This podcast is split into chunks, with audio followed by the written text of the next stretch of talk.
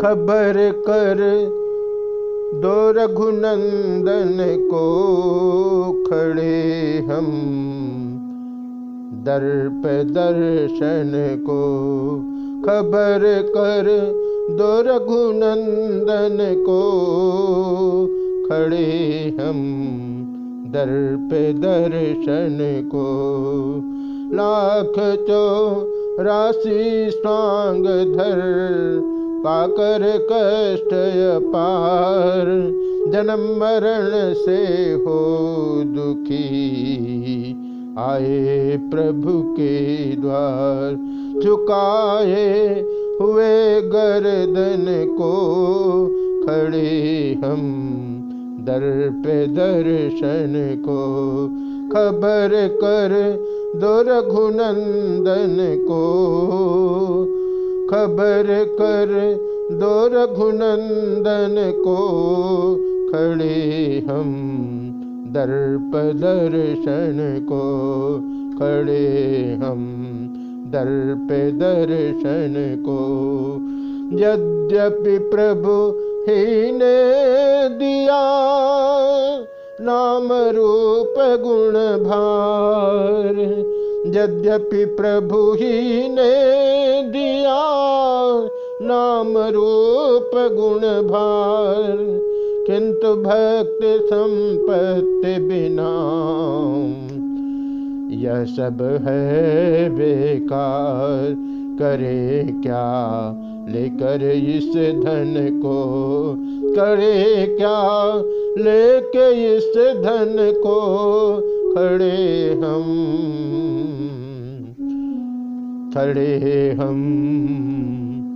दर्प दर्शन को। खड़े हम दर्प दर्शन को। खबर कर दो रघुनंदन को खबर कर दो रघुनंदन को। मन को भाता है सदा मन को भाता है सदा माया का व्यवसाय भजन भयंकर देखता बुद्धि भ्रष्ट है हाय। उठाए कैसे जीवन को उठाए कैसे जीवन को। खड़े हम दर्प दर्शन को खड़े हम दर्प दर्शन को। खबर कर दो रघुनंदन को खड़े हम दर्प दर्शन को। खड़े हम दर्प दर्शन को। उठाए कैसे जीवन को उठाए कैसे जीवन को। खड़े हम दर्प दर्शन को। खड़े हम दर्प दर्शन को। नौका पापों से भरी डोल रही मझधार। नौका पापों से भरी डोल रही मझधार कुछ डूबे कुछ डूबती एक तुम्ही आधार। उबारो राधे श्याम जन को उबारो राधे श्याम जन को। खड़े हम दर्प दर्शन को खड़े हम दर्प दर्शन को। खबर कर दो रघुनंदन को खड़े खबर कर दो रघुनंदन को। खड़े हम दर्प दर्शन को। खड़े हम दर्प दर्शन को। खड़े हम दर्प दर्शन को। झुकाए हुए हैं गर्दन को झुकाए हुए हम गर्दन को। खड़े हम दर पे दर्शन को, खड़े हम दर पे दर्शन को, खड़े हम दर पे दर्शन को। सतानंद जी ने दिया आकर यह संदेश, सिया स्वयंवर के लिए बुला रहे मिथिलेश।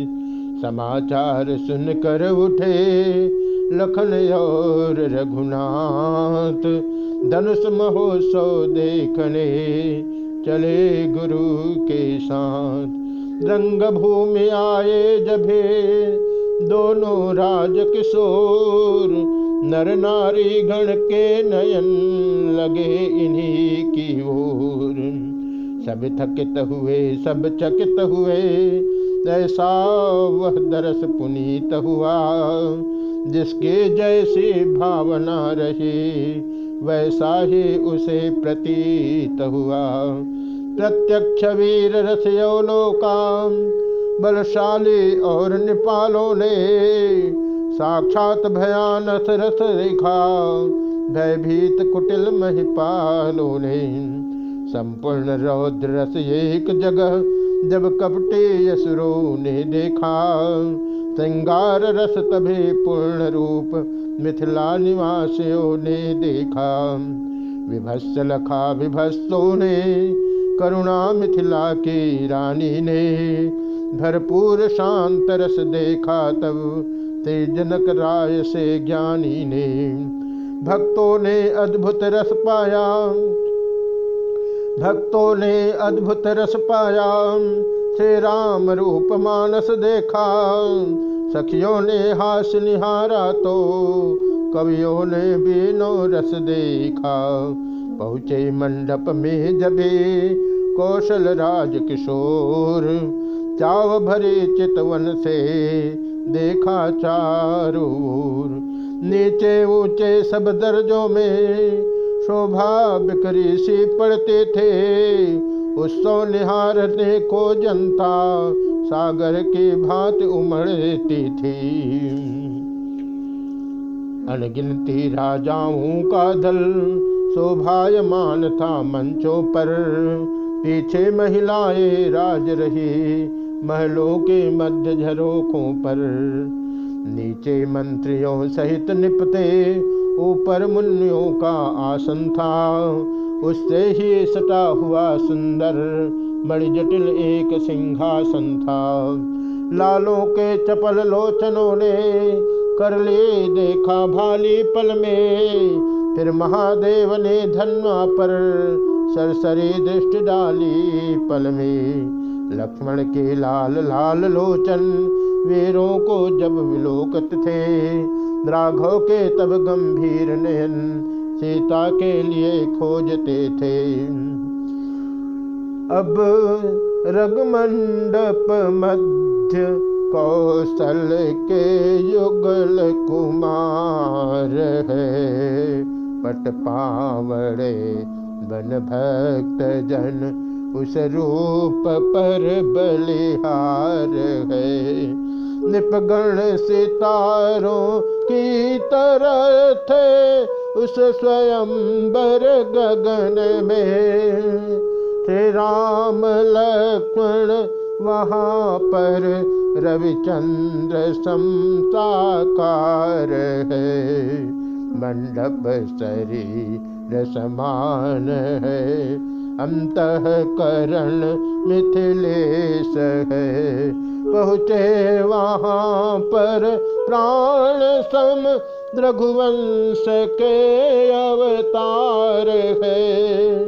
गुरु द्विज कवीश्वर भाट गायक चित्रकार समूह में, वह चेतना आई दशोदिसी हो रहे जयकार है, हो रहे जयकार है, हो रहे जयकार है।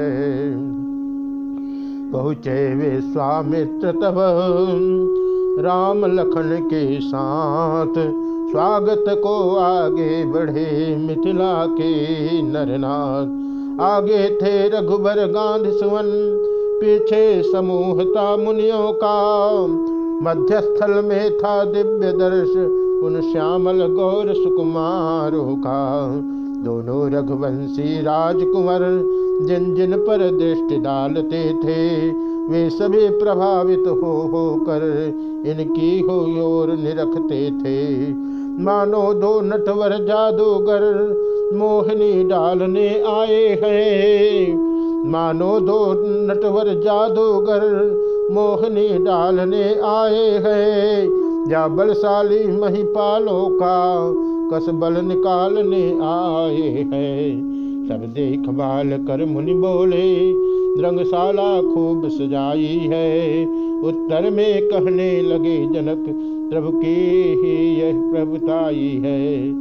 दिखलाया पाहुनों को मंडप भली प्रकार, बिठलाया मणिमंच पर निपने कर सत्कार।